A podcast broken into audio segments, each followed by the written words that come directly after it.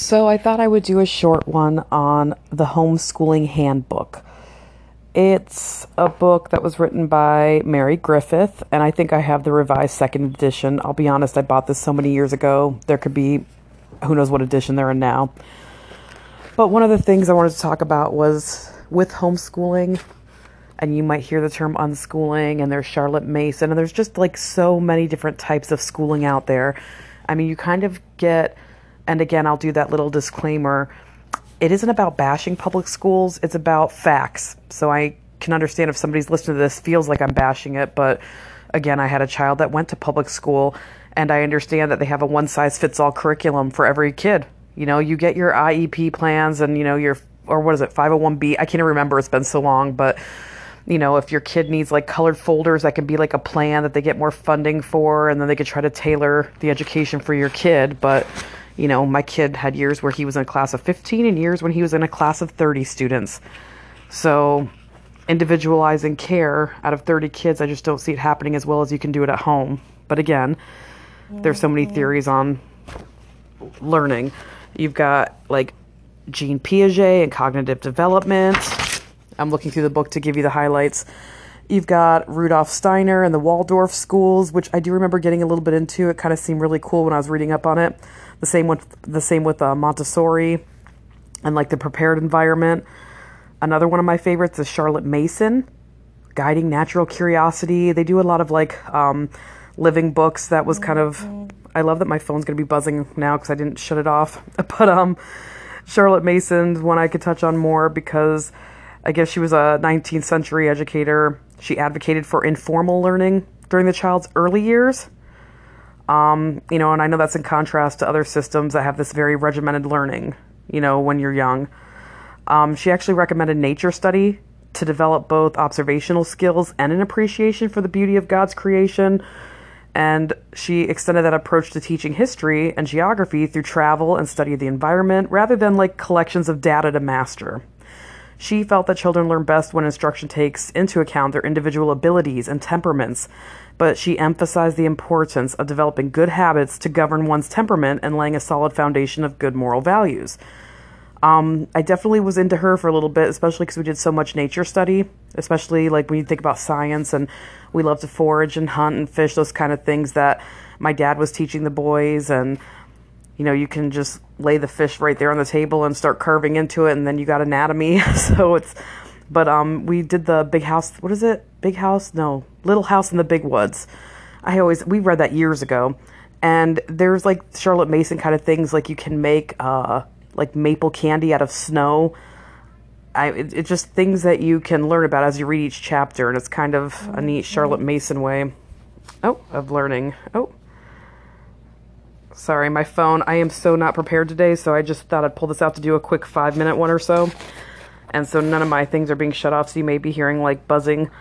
Um, Holt and unschooling. There's an educator, John Holt, which I really think everybody should read up on. I haven't read that many on him. I'm still in the process of reading stuff on him. But we kind of lean more towards an unschooling approach. All the years I've been doing this, we kind of have been leaning into that direction. Um, you know, I think he was like a Yale graduate and he taught public schools for years and he saw what the problems were with public schools. So I kind of love when people talk about how you shouldn't bash public schools, but here's somebody who was a teacher that absolutely is saying, I know, I work in it, I know what the problems are. And I'm curious if people would tell him, oh, I know, I know his critics are like, why are you bashing something? But he worked in it, he saw the problems. Kind of like I'm a nurse, I know what the problems are in nursing for someone to tell me I'm bashing it that has zero experience in that field, I find humorous, but boy, do you see it a lot. Um, his whole thing was more of a child led learning. Children learn best, he said, when not being taught, but by like when they're part of the world, free to explore what interests them most, by having their questions answered as they ask them, and by being treated with respect rather than condescension. So, I guess I definitely do that. My kids will ask some questions that I figure if they ask the question, they're old enough to know the answer, and I answer them accordingly. And I don't know, I have a 20 year old who was very happy that I was very frank with my answers to him. So I definitely don't sugarcoat things. Um, there's like this a little brief paragraph on Gardner and multiple intelligences. It's a psychologist that argues that intelligence is not a single unitary property, proposing the existence of multiple intelligences.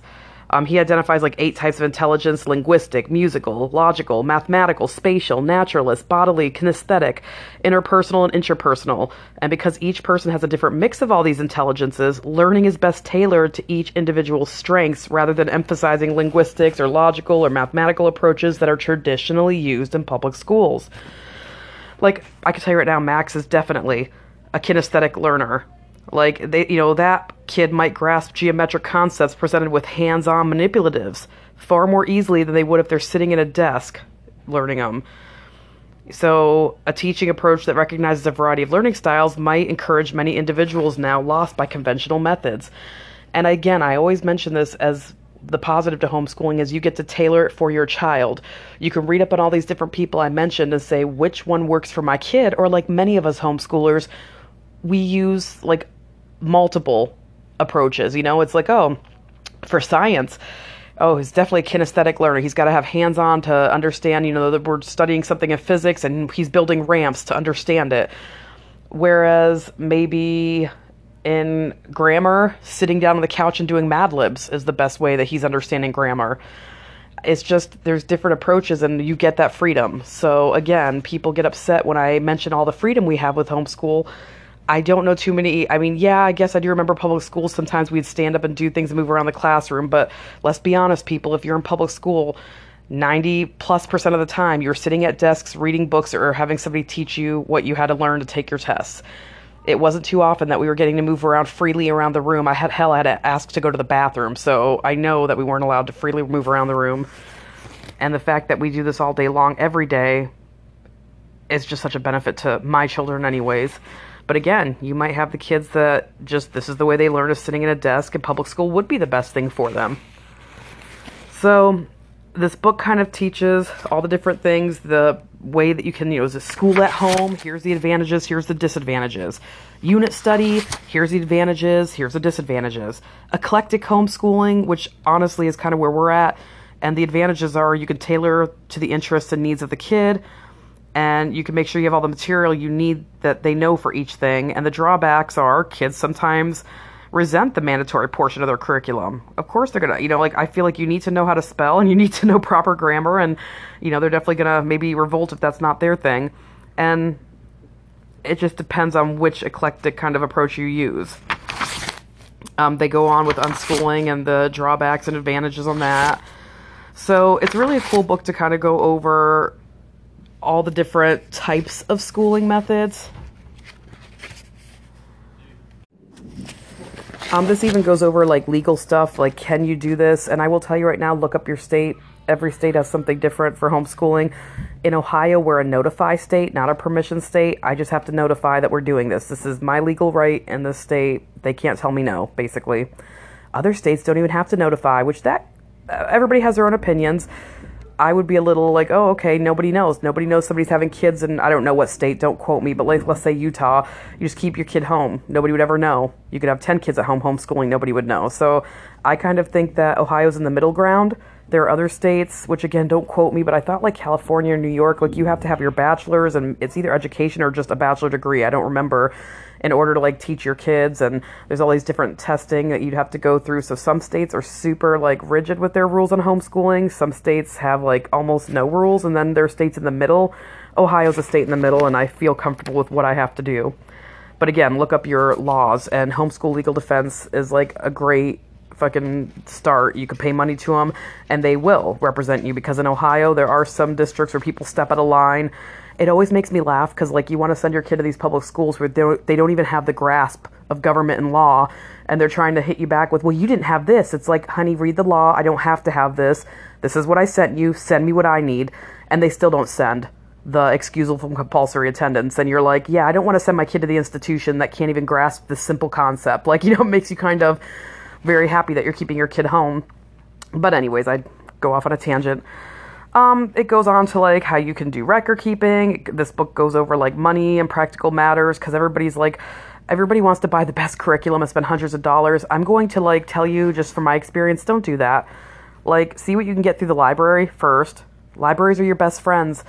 People that are broke and don't have much money, you can get anything you want through the library. They will order it, they'll get it. You can have it out for a while, see if you like it, if it works for your kid, and then maybe spend the money.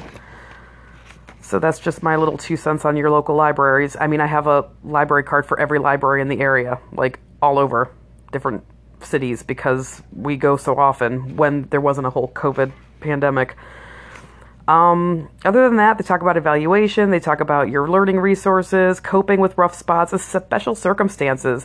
There are so many people out there that have kids with different disabilities um, that uh, across the spectrum. If you think about it or think you know somebody, I mean, there's somebody that homeschools with that issue, I promise you. Um, you know, the homeschooling community in general and then beyond homeschooling, like when they want to go off to college and it kind of talks about how you you are the one that has to do their transcripts and something funny because I have a homeschool graduate.